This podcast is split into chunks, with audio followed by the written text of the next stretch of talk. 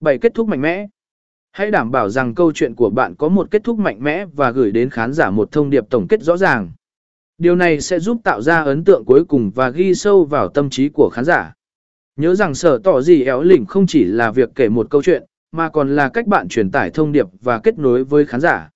Hãy sử dụng các yếu tố sáng tạo, tập trung vào mục tiêu của bạn và tạo ra một trải nghiệm đáng nhớ cho khán giả của bạn.